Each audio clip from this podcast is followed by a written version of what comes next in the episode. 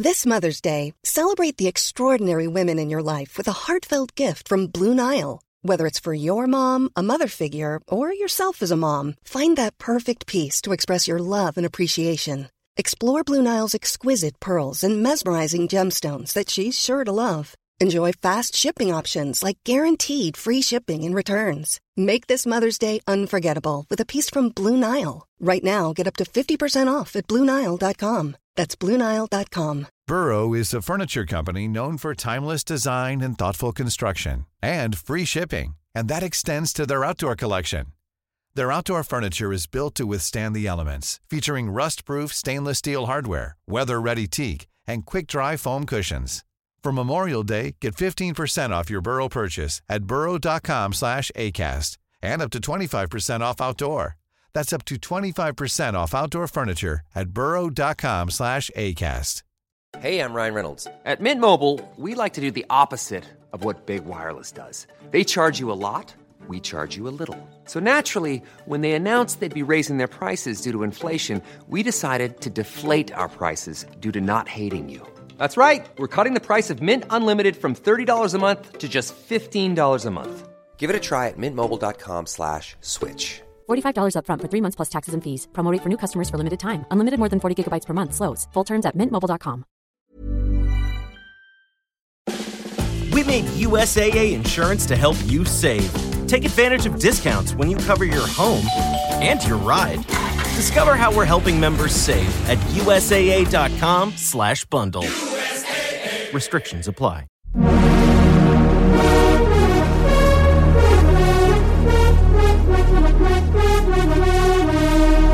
You're listening to Pop, the History Makers, with me, Steve Blame. John Watts is a prolific songwriter, releasing 20 albums over a career which has spanned over 40 years, and under the names of his band Fischer-Z, his own name, John Watts, J.M. Watts, and The Cry. His lyrics are a critical commentary, both social and political, of our times. I suppose that's not surprising for someone who loves to observe people and who was once a clinical psychologist. John's a fascinating character. He has the charm, as many true artists have, but an added measure of honesty about himself. In this two part interview, I hope you get a picture of this exceptional artist. So about three years ago, I think it was. It may have been two, but because it's been a you know a difficult period, I, I, my years are sort of mixing into one another. But I think it was three years ago. We bumped into each other in Hamburg in an Italian restaurant. That's right. You turned round to me, and you said you were going on tour, and here's your card send a message, come and see you on tour, which I did. I went to the Kantine in Cologne and watched you, and I, I, I'll talk about that later. But what was interesting for me is I turned back to my guests and one of them, Julian, I went to university with between 1977 and 1980. And he went, Oh my God, that was Fisher's Z. that was John Watts. And I went, Yeah. And he went, That was one, that was my first gig. I loved it. and that was in, I think that was in Camden. He said it was in North London. He couldn't actually identify exactly where it was around that. Dingwalls. Uh, Dingwalls. Dingwalls. That was it. That's what he said. Yeah. It was around that era. What was brilliant then is that we went into a conversation about the era in which we grew up, which yeah. formed us in many ways. And so I want to sort of, I have to take you right back, but I want to talk about that era in, in specifically during this.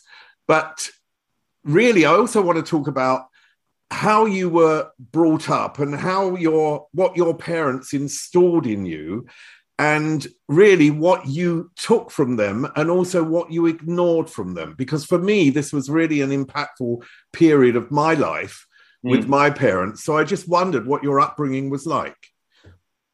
Well, it was, I was, I come from the village, which is outside the military academy at Sandhurst. So the village, well, Sandhurst town is about 30,000 village now, um, college town. So um, my father uh, was um, between business and military.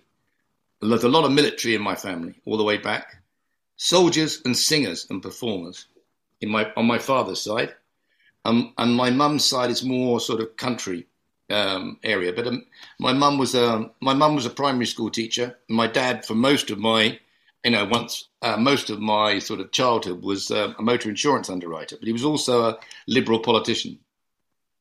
Were they uh, were they present in your life? And I mean that in the sense that I had a father who was physically present, but he wasn't present, and that had that also, you know, naturally had an impact on on me uh, later. But were they actually present in your life as parents around you, supportive, and all the things that we imagine and not always are true? Yeah, they were. I mean, my dad was working in London, but he was like whenever he came home, his, his big thing was the kids. He used to spend a weekend with his kids because he'd leave at like six in the morning and get home at eight at night. And it was a big thing. What annoyed my mother was my dad was like one of the kids. She wanted a John Wayne, my mum. So, in what way was he like the kids? Well, he just he was he was very funny and very playful.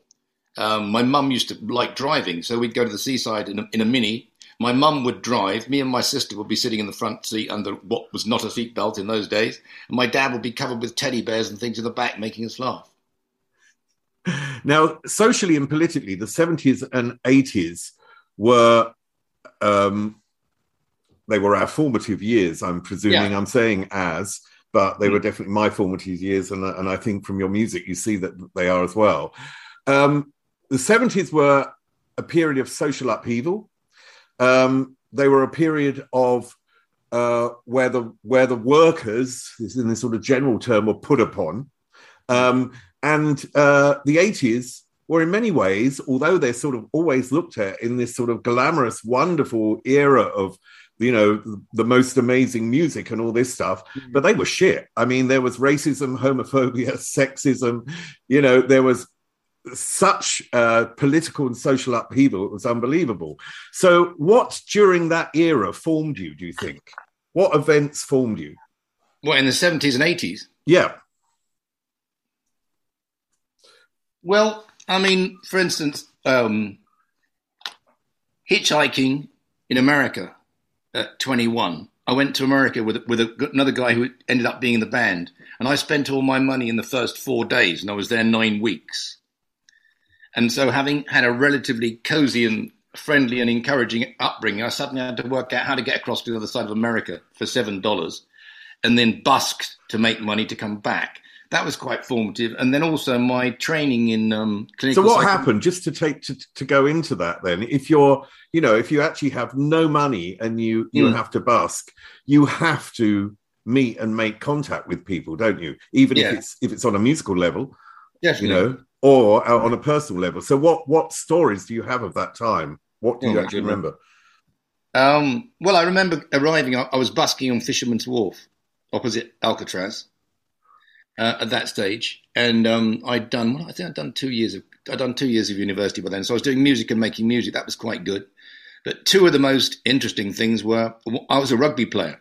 While I was at, while I was at, in when I was busking down there, I met some people who went to the University of California, Berkeley, and they were playing American football. And uh, I was looking at what they were doing, and the, they were their kickers were kicking things over the over the posts. And uh, I said, "That's easy." They said, "No, it's not easy. We get paid lots of money." I said, "It is easy. I'm I'm a rugby fullback. I can do that any day of the week." And they said, "Can you?" And I said, "Yeah." And so I did. They said, "Jesus, you can get a scholarship over here for doing that." And also tackling people, they had lots of gear and armor. I didn't. I could knock people over without armor. That was quite funny. But there was things like that. After that, I hitchhiked all the way up the west coast of the states, all the way up to Seattle, and across to Spokane and all over the place. And when I was there, I stayed in a house. The other memory, I stayed in a house with a lot of Vietnam War veterans, which was quite influential. They were only two or three years older than me, but they'd been to Vietnam, and that was they were like a hundred years older than me. And there was a guy I remember underneath the wooden veranda. Every time a car or any kind of machine turned up, he just dived under it and hid. And so I had those kind of experiences. And I had a lift with a very mad hippie art teacher, and she was completely off her head on drugs and ill. And so I drove up the 101 myself with a gear with an old column shift um, car, which I had to keep a large orange bottle full of water on to keep in gear. So those kind of things were quite interesting. That was the American thing. Then I came back to college for a bit and um, and we were playing punk clubs at night. And then I was working with psychopaths in the daytime in mental hospitals as a clinical psychologist, and I was working with psychopaths at night in clubs. It was really funny. And then we went straight from that to, to, to doing very, very successful. It was very odd. I didn't do a, I didn't do a normal formative 20, I didn't do, I didn't do like, I don't know, 20 to 25 like most other people. Yeah, I mean, there's a lot to unpack there because in America, you were with Stephen, I presume, in America because yes, you met him at university. Yeah. Yeah, Steve Stronach. Yeah. Yeah. So in in America, by meeting these uh, Vietnam vets mm. who were, as you say, just a couple of years older, but their experiences yeah. uh, right. were far more uh, traumatized than than your experience would have been.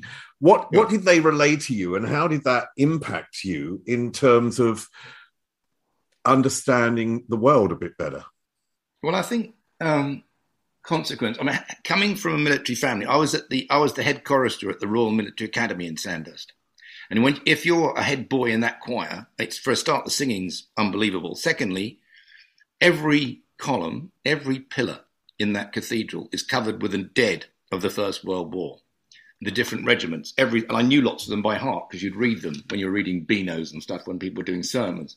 But the point about that was I was always very aware of um, things military, the consequence of things like the First World War. And so, therefore, when I, I tied that across, obviously, when I met the, all the Vietnam War vets, I mean, at that stage, um, I mean, that was only, well, let's see, that was, 70, was that, 73, 74. I mean, that was only 75. It was ridiculous. I mean, it, um, there was still um, many of the um, First World War veterans around and all sorts of stuff. The only thing was, it was a bit like being in um, one of the famous. Um, it felt a little bit like being in the Deer Hunter because it was so weird. Their reality was so weird. And for instance, they say you haven't got any boots. You haven't got any boots. When we were going out, I was picking fruit and making money up there. I think. I said, "What do you mean I haven't got any boots?" They said, "There's snakes out there. There's snakes out there." I didn't believe them. Then I, then I saw slithery things around the place. So it was bizarre. It, it, it felt an, an unreal world. I mean, you mentioned clinical psychology and working mm. in clinical psychology. What yes. did that uh, allow you to understand about yourself? Um, I think I don't know. I, I, didn't go in for that reason. Most a lot of people who go to study psychology want to find out, find out about themselves. I wanted a sandwich course that would allow me to um, do all the music I wanted to do. So therefore, I did the course over four and, over four and a half years. I did the usual degree, but I'd worked with psychopaths, I'd worked with severely disturbed 16 year old kids, and I'd worked on a venture playground. So I was ready to go out and work. It was, it was a working degree, and it was a way. It was the way of financing my music that was interesting. I wasn't looking to find out stuff about myself. I was looking to see a weirder world. I mean, I, I, I found working with the psychopaths for six months just extraordinarily stimulating. I wouldn't want. Well, for the most part, there were psycho, psychopaths, sociopaths. They were extremely creative people, very much like me, in, in their attitudes to things. It's just that there was an element of self control that disappeared for about 5% of their lives, and that's when they got into trouble. Apart from that, they were great fun. Very but isn't that true about politicians as well? Aren't, you know, aren't you, I, politicians, people in the public eye often, mm. I mean, I'm not anymore really, but the people in the public eye are have a sociopathic side to them. I mean, you know, I only got to say the word Trump, and then we, you know, we yeah, can confirm yeah. that. But I don't think it's just the the the peak of of the sociopaths. I mm. think it's like a, across the board. So, isn't it also something where you can understand these people? I don't know if you understand them a little better, but you can see what motivates them, and you can sort of understand them in that way. Yeah, sure. I mean, there's there's a as as with performers, there's attention seeking insecurity. If you have to need, I mean, I, I'm more comfortable playing in front of twenty thousand people than I am going into a party where I don't know anybody. I've just always been like I'm quite shy uh, in that sense. I, I, I find that you know. Why are those two things different? Um, well, I, I, think it's the, the, element of performance and entertainment. When we, one thing that shaped again my performing you were referring earlier to those shows in the late, in the 70s and early 80s. My first um, big major tour, we, we supported Wilko Johnson and the Solid Senders after he'd left Dr. Feelgood. And he was, in his, his um, stage persona was quite a psychotic one. I found that very interesting.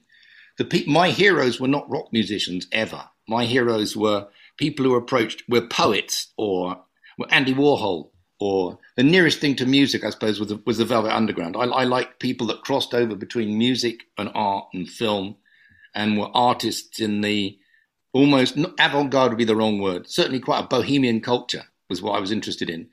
Um, when you go up on stage, I mean, I always remember my my ex-wife. We were joking about this we, um, when we were going out to dinner together recently, and she said she just remembers when we used to play places up in the West End in London when I was twenty um, I was very noisy on a stage, but she always remembers trying to get me to settle down enough to eat a burger in the Swiss Centre before before she went back. And I was always, I'm going to lose my voice. She said, No, you're not. You know, and all these kind of bits and pieces. I think that the stage, the, um, the stage thing, requires an absolute commitment, a hundred percent commitment of focus. In the rest of my life, I find that hard. One thing that my um, family and close people will say about me is that's annoying. Many performers don't stop performing when they come off stage. Um, and they don't stop attention seeking when they come off stage. And they don't stop monopolizing the conversation when they come off stage. And it's a lifelong thing for me to try and get a bit of a handle on that one. But basically, the stage persona is basically me. It's just a, a little amplified, really.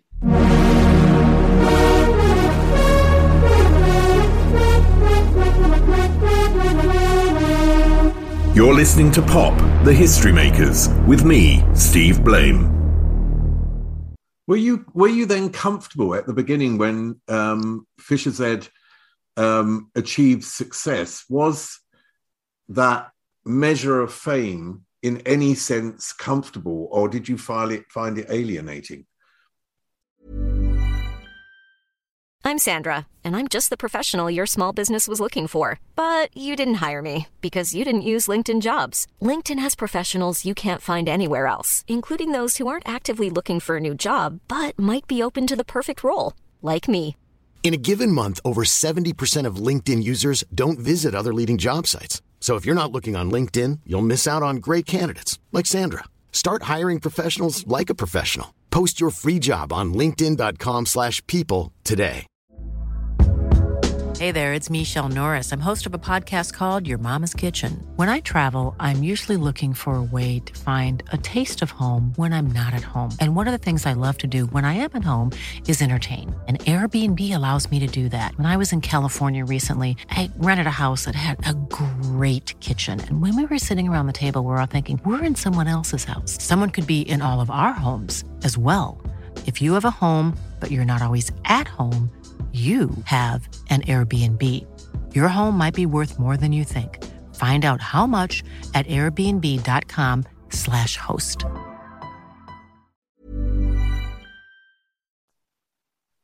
Um, I didn't assess it very well at the time. I mean, in a period of two years, we went from nothing to selling about two million albums. And my story was at that point, people kept saying, "You're a rock. It's a rock star," and I just really di- didn't like that label. I wanted to be known as an artist. I always thought that we were somewhere on the spectrum of art. We weren't high art, but we were somewhere there. And the, all the cliched things to do with that, I kicked against, which is why I left it at the point it was enormous. And, and I've been never been near that sort of level since because most people have a natural career trajectory that goes up, stays at a peak, and comes down. I've jumped out of it on many occasions, changed names, done lots of things. And I mean, music, musically, I've never compromised. Business, I'm a hopeless. I've had eight managers, all of which quite like me in historically, but they think I'm unmanageable. And your son is your manager today. Well, he was. No, he was. My, he stopped about two years ago, just before. So COVID. he was the seventh. he was the best. he was the best by a mile. The point is that with him, in the end, you can't have father and son working together in that sense. I know Weller did with his dad, but the type of characters we are, Eric, Eric is a super, super sensitive person. And I said to him in the end, was it just me that put you off it? He said, no, no, no. It, it, it was a business that he couldn't feel comfortable in. He stepped in to, to save, well, not just save it, but to build the career up again, which he did. Until COVID started, he was doing very well. But at the moment, I'm still forming a new team to try and make it work as well. Now, you mentioned um, the Velvet Underground, you mentioned um, Lou Reed, and obviously that sort of John Cale Fluxus, you know, yes. art area is is an important thing. And you talked about poetry and that yours is a combination between poetry, musicianship, and performance. Um, do you think that? Well, words have obviously played an incredible role in your life. When when mm. was the first time that you really understood what your voice is? And I mean that in the sense I'm a writer I mean, and I know what the voice the inside Yeah. Well, I mean, what I've discovered overall, first of all, is that I'm I'm much more of a writer than I'm a musician. Really, I mean, I can sing well, I can play, but that's not the point. Um, um, what's strange for me is that 95% of the music of the stuff that I've sold has been to people who don't understand the words, and I'm a word person, which is a little bit of a contradiction in terms. Um, I always liked. I was as a kid. They were worried about me because I observed and wrote about it rather than joined in. I never joined in. I'd be on the edge of the playground. I'd be on the edge of there, unless there was any kind of sport which I was good at. In which case, I'd watch them for a bit, be invited in, smack the ball around the place, impress their parents, and run off. But you know, um, basically, I was I just loved observing things and writing things down.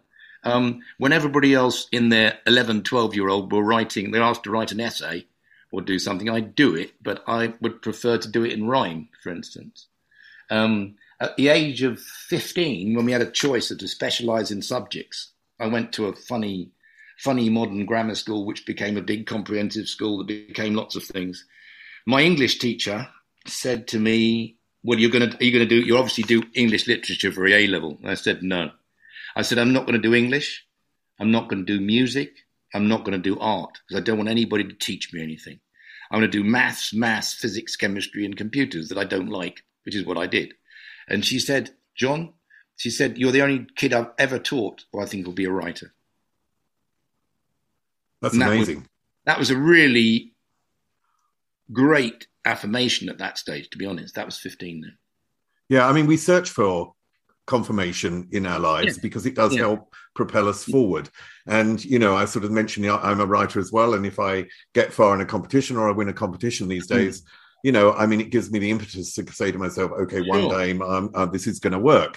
And um, as a writer of lyrics and performing to an audience which has English as a second language, which you mentioned, um, and there is sort of a dichotomy there, is some sort of yeah. weird thing going on there. Um, where do you get the confirmation from, or is it for you something that is so within you today that you don't need it anymore? I don't need it for that. But what is interesting, it has been an issue for me in the past. For instance, um, when, um, yeah, I mean, the, the, use the the use of lyrics. I believe that lyrics and songs that that basically most songs shouldn't make any sense as poetry or as writing separate from songs. They should only work. The best songs work just with the music. So I've always felt I'm too, much too wordy for songs, generally speaking, and you get you tend to get more wordy. The affirmation is based on the idea people who study they if the, if English is their second language, they look into the lyrics much more careful carefully than the English or the Americans do, and they look for much more.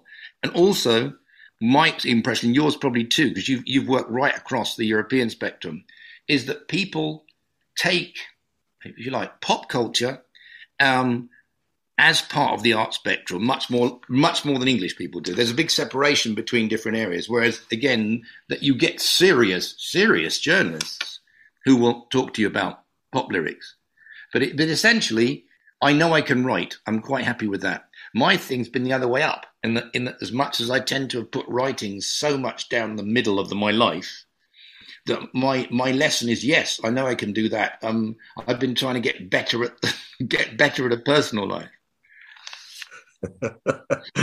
That's always a difficult one a for anyone. I don't think we should go there.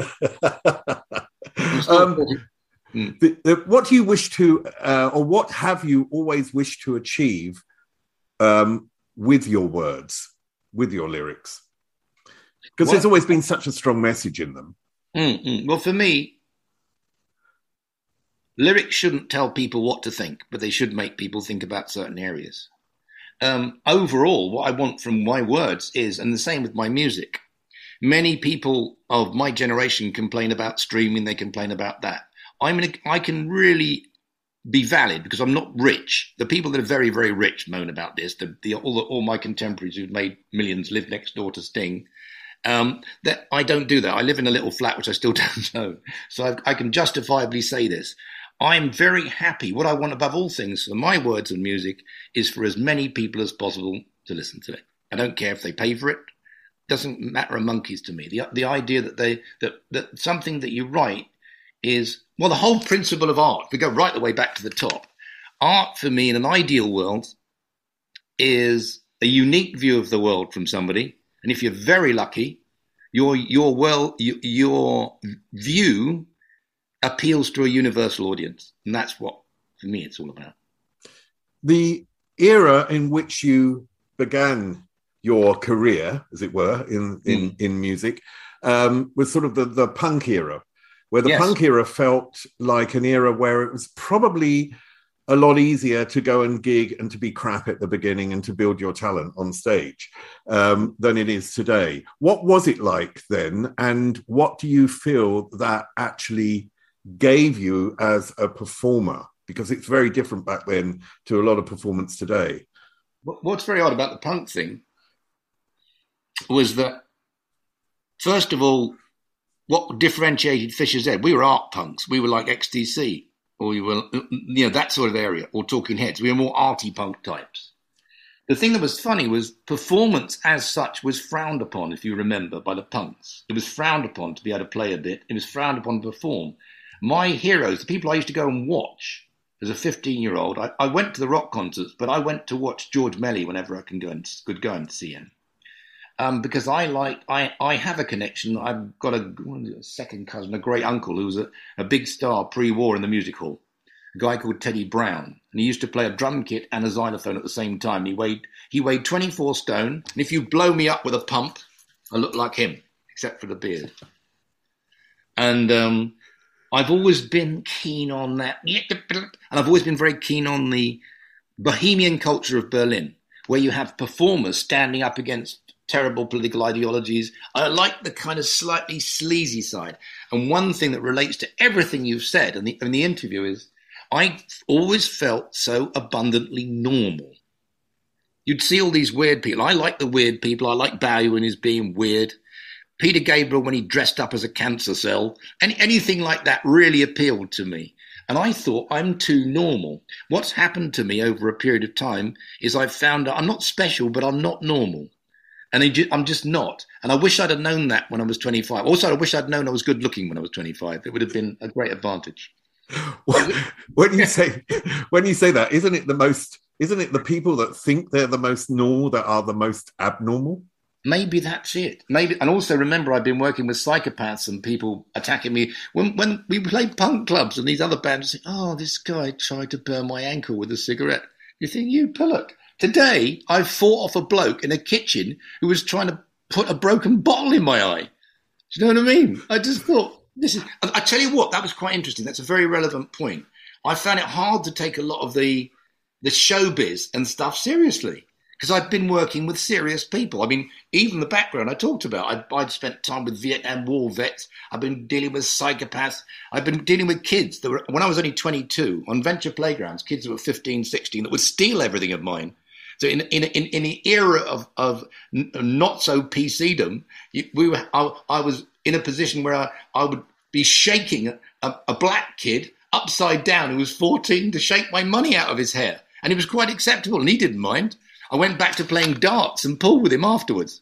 I mean, that was just the way it was. And also, we played football with these big 16 year old kids who were absolute hooligans. And the only way we could actually get, could relate to them was kick the shit out of them because they respected that when we played football. Oh, we, you know, they, they'd get nasty with the younger kids, and we'd sort of be playing with these big kids. I'd sort of trip a very large guy up, and he'd go sprawling across the. He said, "You can't do that, sir." I said, "Of course I, of course I can. You're a big thug." He said, "You just kick me." I said, "Yeah, that's what happens. That's the way it is." And I, I did very well actually up there. I, I, was I was promoted when I got took the job. I actually took it when I came back from America. I couldn't take reality. Uxbridge just didn't have it. So I went up and worked in London and Adventure Playgrounds in Camden. And what happened was they asked me what I was studying. So I said psychology, right? I didn't tell them I hadn't got a degree. They didn't take me out because I looked older. They put me in, they put me, uh, they made me an assistant to start with. and then they made me a playground leader. By the time I left, I was I was 22. I was I was supervising four or five different adventure playgrounds. It was ridiculous, absolutely ridiculous. And I, then I went back to university afterwards. And I, by the time when, when I left, uni- I left university, we signed a record contract four days after I left university. So it was very weird. Part two of this John Watts interview is also online. Don't miss that. And don't forget to connect to me on Instagram, comment or vote for this podcast. It all helps. And look out for more interviews on Pop, the History Makers. See you soon.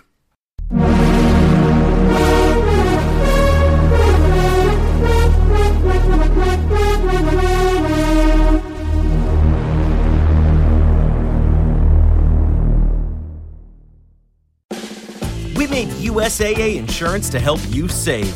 Take advantage of discounts when you cover your home and your ride.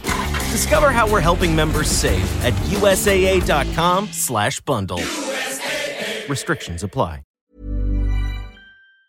Mom deserves the best, and there's no better place to shop for Mother's Day than Whole Foods Market. They're your destination for unbeatable savings, from premium gifts to show-stopping flowers and irresistible desserts. Start by saving 33% with Prime on all body care and candles. Then get a 15-stem bunch of tulips for just $9.99 each with Prime. Round out Mom's menu with festive rosé, irresistible berry chantilly cake, and more special treats. Come celebrate Mother's Day at Whole Foods Market. Hi, I'm Daniel, founder of Pretty Litter. Did you know cats tend to hide symptoms of sickness and pain? I learned this the hard way after losing my cat, Gingy. So I created Pretty Litter, a health monitoring litter that helps detect early signs of illness by changing colors, saving you money and potentially your cat's life. Pretty Litter is veterinarian developed, and it's the easiest way to keep tabs on your fur baby's health right at home. Go to prettylitter.com and use code ACAST for 20% off your first order and a free cat toy. Terms and conditions apply. See site for details. Hey, it's Paige DeSorbo from Giggly Squad. High quality fashion without the price tag? Say hello to Quince. I'm snagging high end essentials like cozy cashmere sweaters, sleek leather jackets, fine jewelry, and so much more. With Quince being 50 to 80% less than similar brands and they partner with factories that prioritize safe ethical and responsible manufacturing. I love that. Luxury quality within reach. Go to quince.com slash style to get free shipping and 365 day returns on your next order. quince.com slash style